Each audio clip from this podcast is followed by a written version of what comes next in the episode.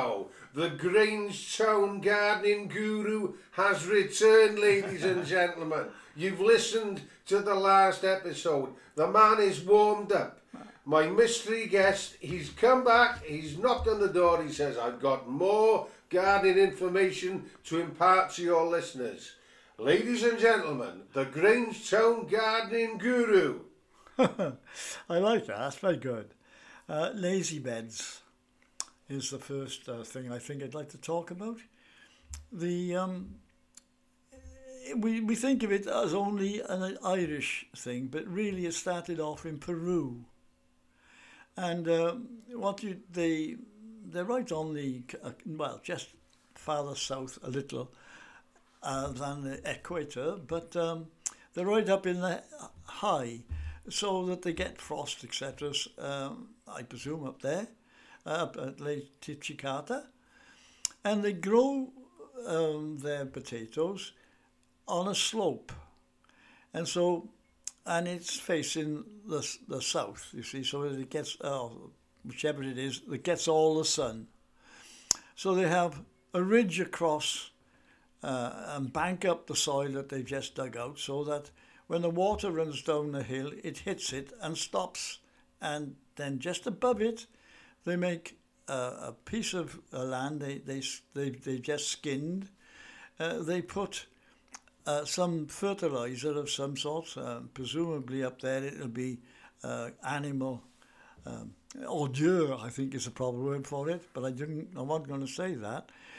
And then they put some uh, something over the top, which is loose and fire, friable, and then they put the potatoes in right against the bottom of it, so that it's got something much like you've earthed up your potato before you start. And then when they, they uh, come to the end of the season, they've got them, all that, that underneath the soil there is uh, ready to eat. And that's that, that bit. Now, in Ireland, they were, well, they were peasants. They were driven off all the decent land after them. Uh, O'Neill's when, gave up and uh, went down to um, the Vatican. And we are talking a long time ago now but uh, those who took over um, forced them off all the good land, and that's why Cross Crossmaglen they can look down at where the uh, settlers had taken their land. So that I'm not going to worry about um, the ins and outs of that part of it, but they then had to find some way of eating. So of course, they, they, there's no fish up on the top of the mountain, is there? So they had to do something, and a lot of the men then went away during the summer months and did work in Britain. And the um, ones that were before they went, they made lazy beds very similar to those which the um, Peruvians had done. Well, they then used uh, straw that had been used for thatching was one uh, possibility for covering them. Um, the other thing was they wanted uh, something which had manure in it, if they could, in the bottom. So seaweed was a, a strong contender, and when it's completely dried out, you can mash it right up small. So that was added to it in the bottom. Then they put the potatoes in. Then they covered it with this strawy stuff, and then they planted broad bean seeds over the top. And then they left the women and they went over to Scotland to plant potatoes and all the rest of the things they could do. And they went to the middle of England and worked there uh, on the buildings and that kind of thing. And at the end of the year, they went back home, theoretically with all the money they'd earned, but actually they'd pissed it against the wall, most of it. So the women, in the meantime, had stolen some of the potatoes out of these lazy beds so that they could eat they'd eaten the broad beans because by then they were finished, and uh, that's how they did that one. So now you've got the Irish thing. What was the other one? Oh, I know. Um, one of my friends and I were talking one day, and uh, he, he's a Quaker, and he has um, relatives in Australia and, uh, and in New Zealand.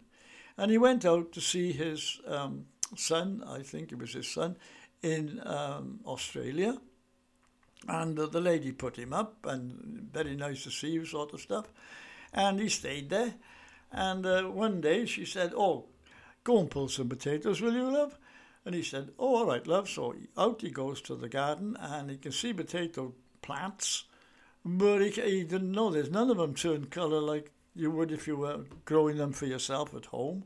And you usually let them go into the yellow, and um, then you dig them out, and you get all the ripe ones. But what they do there, apparently, I've not been out to Australia, is they they spread chicken dung, I think that's the polite word, over the, the ground.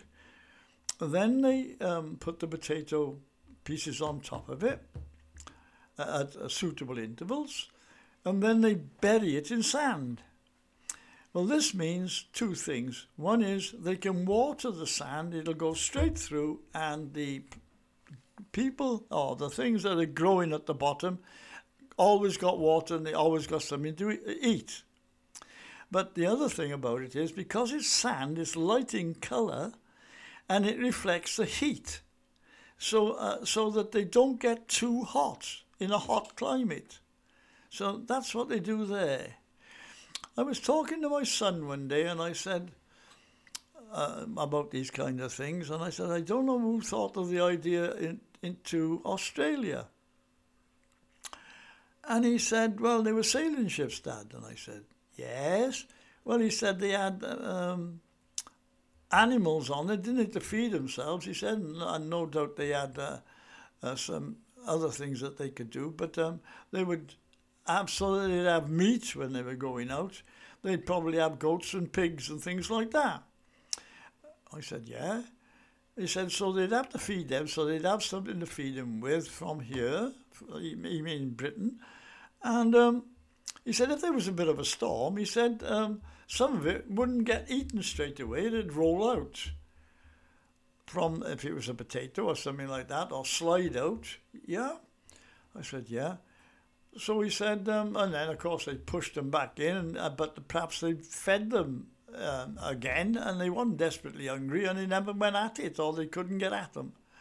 And he said, so by the time they got the other end, with all the stuff being pushed to one end, they may found that they they found that there was potatoes ready to eat there, because it takes a long time to go all the way. It's twenty two thousand miles.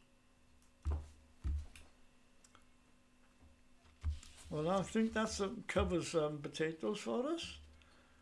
Uh, and lazy beds and sailing ships.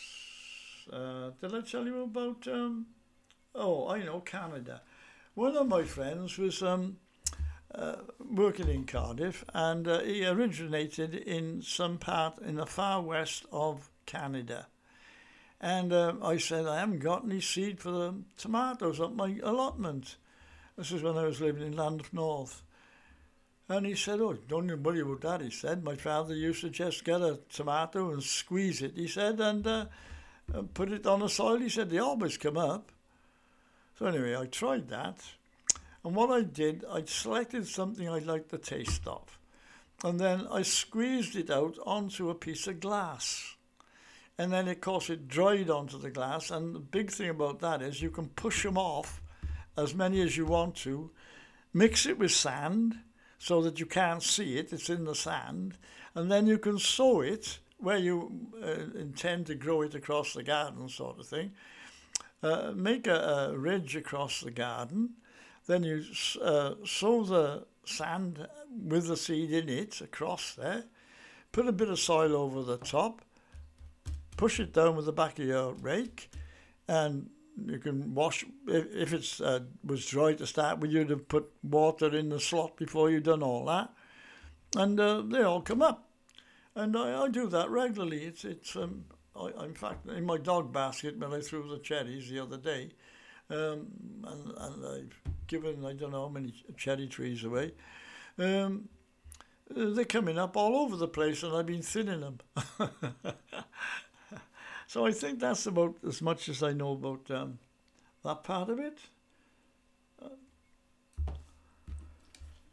ah. Well, we'll we'll have a little chat about tomatoes if you like. Okay. Right. Well, I um I got a friend, as I said, in um, Canada, and uh, he used to plant the, his tomatoes uh, by using one tomato, and he could then field field, half a field. Fine. Now, when I was down in France, I was camping, and I was not very far from the, the bottom of France. And uh, there was um, the place that you could put, pitch a tent was in a groove between two hills. Okay, Aix-en-Provence. That's what we're talking about. And um, anyway, uh, up the top of the slope, there was some tomatoes growing. And what struck me was odd. I went up to have a look. Um, they had bent them all over at about a foot off the ground. And this, of course, was sheltering the roots from and stopping them from drying out. I said to myself, that's what they're doing. And it was producing uh, tomatoes all the way along the, not just at the top of the stem touch. So this morning I thought, oh yeah, I remember that. I'll have a go. So I got some twigs and um, made sure that the, there was no bark on the bottom of them so that when I press them in the ground, they're not going to root. So I did all that and I bent them over so that they were crossing each other and I tied them with a bit of um, wire. And then I got a piece of um, this very fine tube that they use for uh, a plastic tube, about a, two two foot long, something like that across the top of where they were crossing and tied it to them.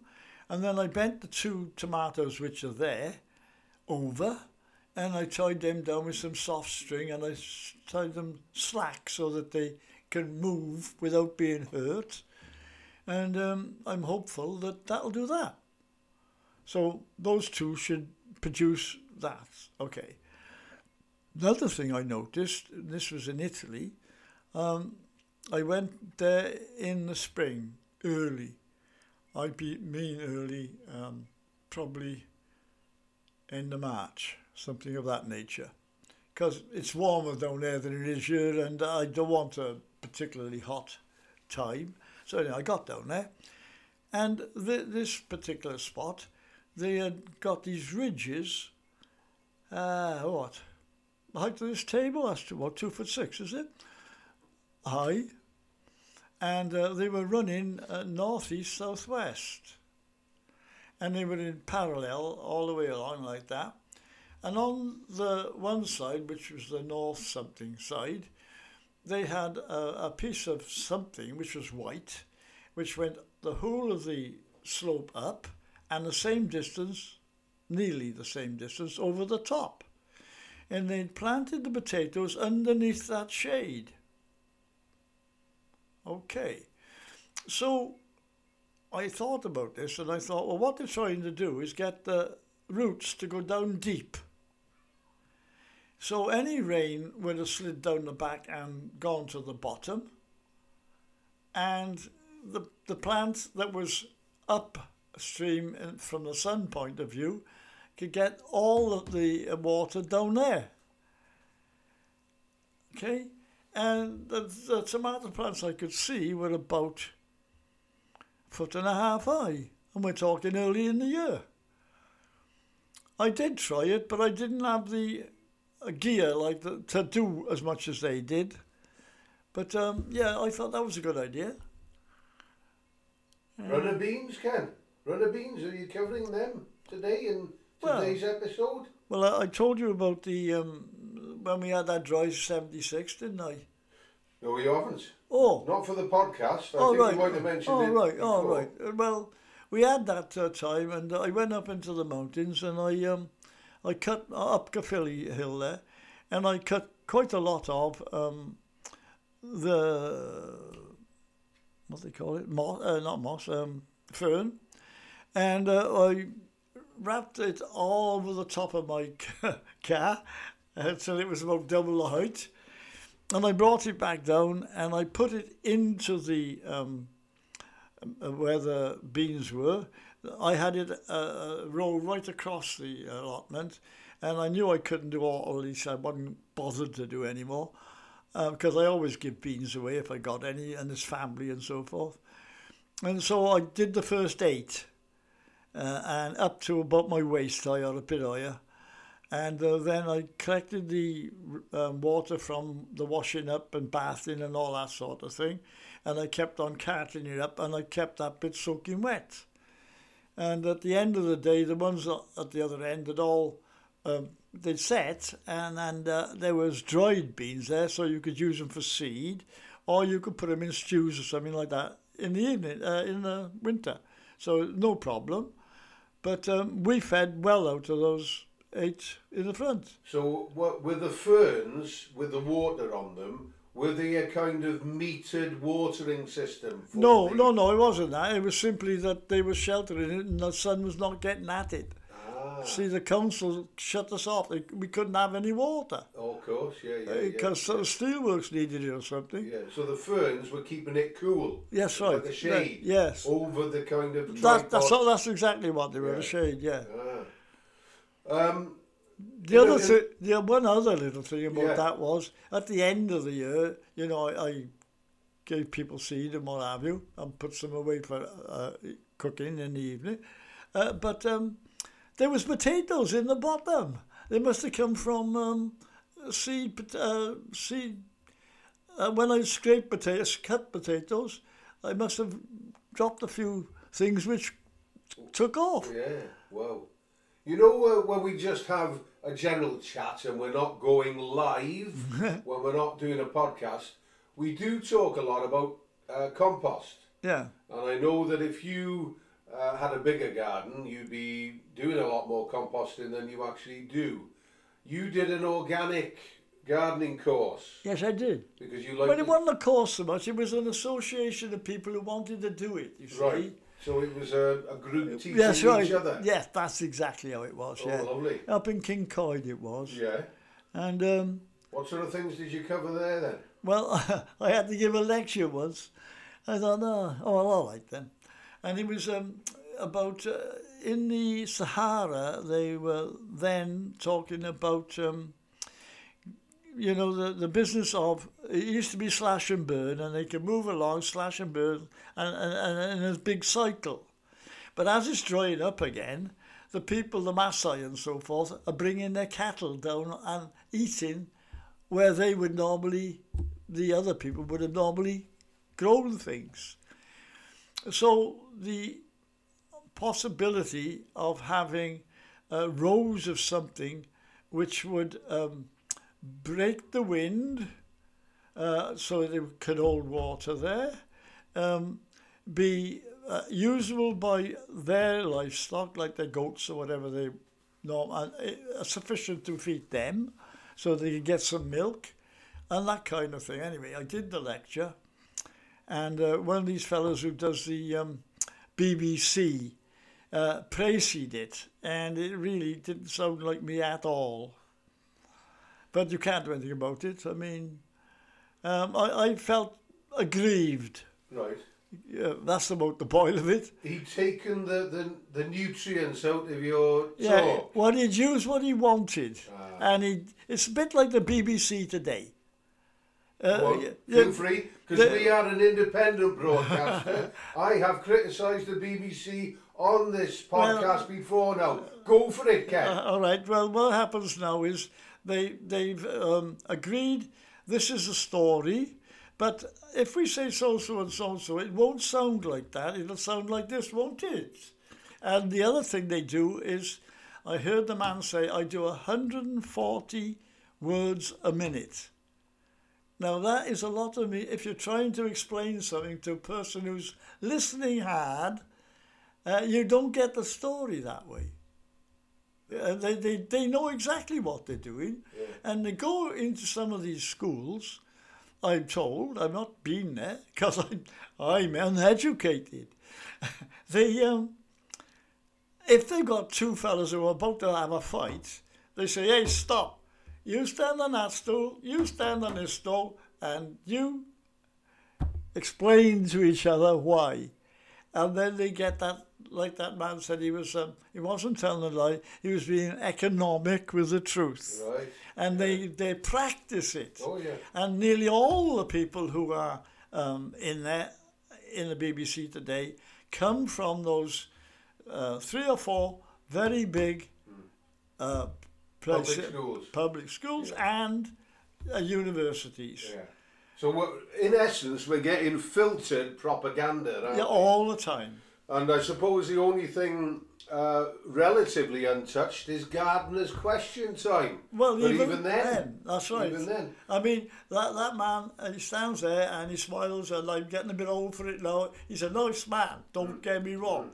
However, um, he's, he's influenced by it as well. I can't help himself. Well, you have been listening to the morning programmes on the BBC Radio 4 Yeah. for a long time. Yeah. And we, you know, I don't listen as much as you, but I try, but I find that their voices uh, are grating.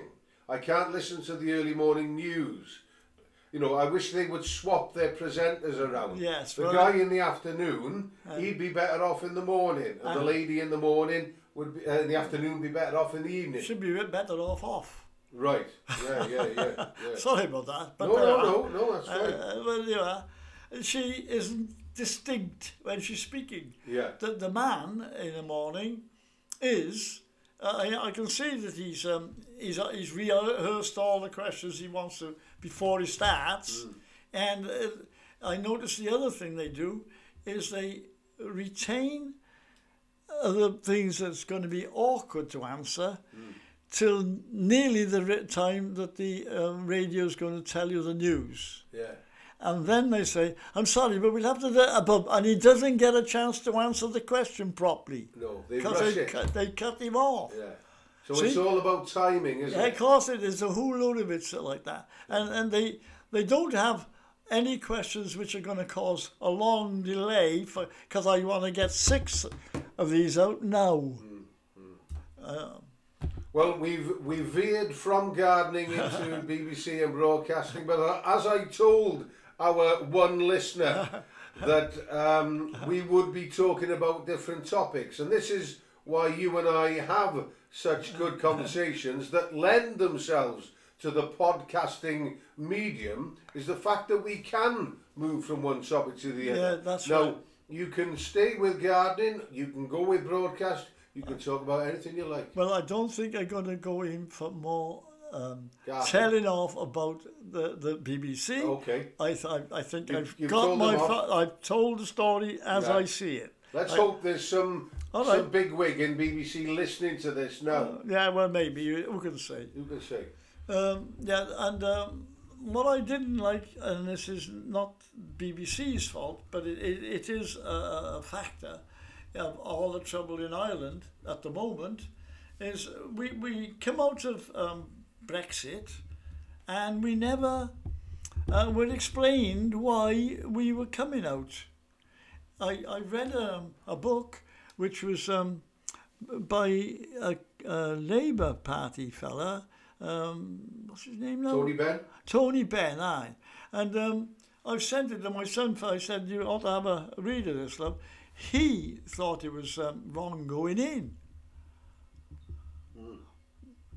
73, 74. Yeah, and that was um, Wilson, who took us in. It was Ted Heath who took us in, Conservative. Yeah, but it was it was what you call backed him. Oh, did he? Wilson backed him, did he? Yeah. Right. And Benn was... But he was very dubious about it. Right. Uh, and the reason he, was um, saying was there wasn't an annual uh, or or four annual um, election for ministers to go into it. They were appointed and then they'd forgotten. Uh, that was the one uh, aspect he was on about.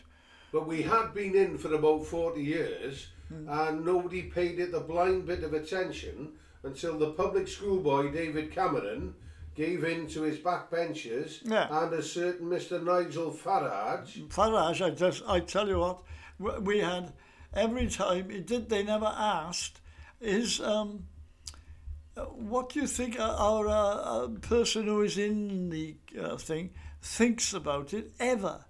Every, time there was a question, it was Mr. Farage.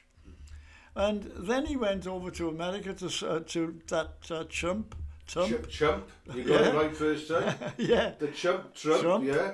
and, um, um, advocated his uh, uh, views. Yeah. And uh, the consequences are that, that that man done a lot of damage to the world. But I mean, I can't do anything about it, and I couldn't do anything about it at any time. Well, this is it. But, but we can do something about it by talking about it. It's too late. Well, it's too late about Europe, it's too late about Trump, but it's, is it too late then about climate change? Because you're a gardener, you're Yeah, a green man, Well- you vote for the Green Party, as I did Yeah. in the last election. Is it too late about the climate? What do you I think? don't. I don't think we can stop it now. Um, the other thing is, um, I've got a uh, grandson who, well, I don't want to say he's a genius, but he's bloody close to it, and uh, uh, and he wants to be a physicist. Fine. Now, I am. He are not really. I don't see him very often, and we're not on the same wavelengths. But um, I tried to explain to him that I don't understand why the period of the worm periods and the ice periods, uh, it's not a consistent pattern. And so I had suggestions, and um, uh, he tried to shoot me down, and uh, I know that it set him thinking, which is something. You know, if you have um, a, a, a spider's web, well, I think that the um, uh, the the sun is a centre of a of a web, and all the things that are going round it are uh, balancing pulls to do that. So something from farther out um, accelerates into it, and it goes bang like a big bumblebee hitting a small call, and it shakes everything, and it then it gets itself out and goes, and then the spider reconnects it all, but it's not exactly the same, and then the pull of all these different things will be a different pull, and then they, eventually get almost back to where they were. Right. So That's you, that's that's my. I said this to him Yeah, yeah. as an illustration yeah, to see what he thought about it, yeah. and uh, he he's he, well. Let me tell you, when he was in school, he never ever had less than an A. Good. Then when it came to the last year, he took one extra thing, and he got A stars on all of them. So we are talking about a bloke who got.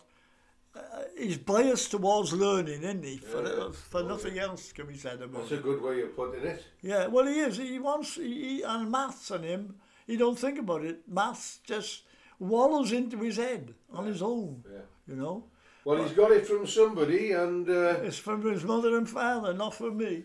Well, you claim to be self-educated, but I know that you have stopped a number of people in their tracks with your width and breadth of knowledge. That you have an organic knowledge that has grown from a lot of reading. You're self-taught, but in my opinion, Yeah. it's a better form of education. You're not like me. I have a rigid, and that's because I've been educated Educa- i- through uh, the prison indoctrin- system, it's indoctrinated. That's right, yeah. Very difficult to think Uh, outside the box. Well, you see, I always think outside the box on every damn subject. Well, this is why today I want to share it with the world because I think it's wonderful. What are we going to talk about next? Oh, well, there we are. Um, or do we bring this episode to a close Oh, and think of a different topic next oh, time? I got lots of other subjects. Come on then, let's have it.